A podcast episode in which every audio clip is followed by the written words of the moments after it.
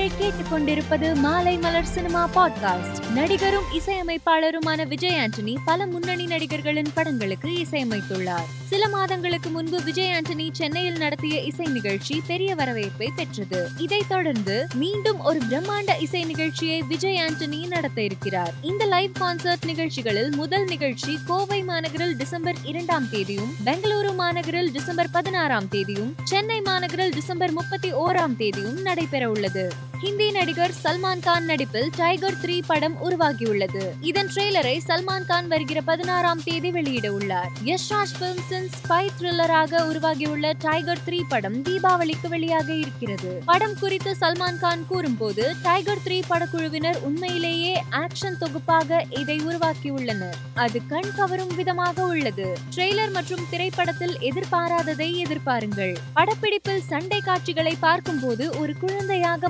விட்டேன் இந்திய சினிமாவில் இதுவரை பார்த்திராத விஷயங்கள் படத்தில் உள்ளது என்றார்.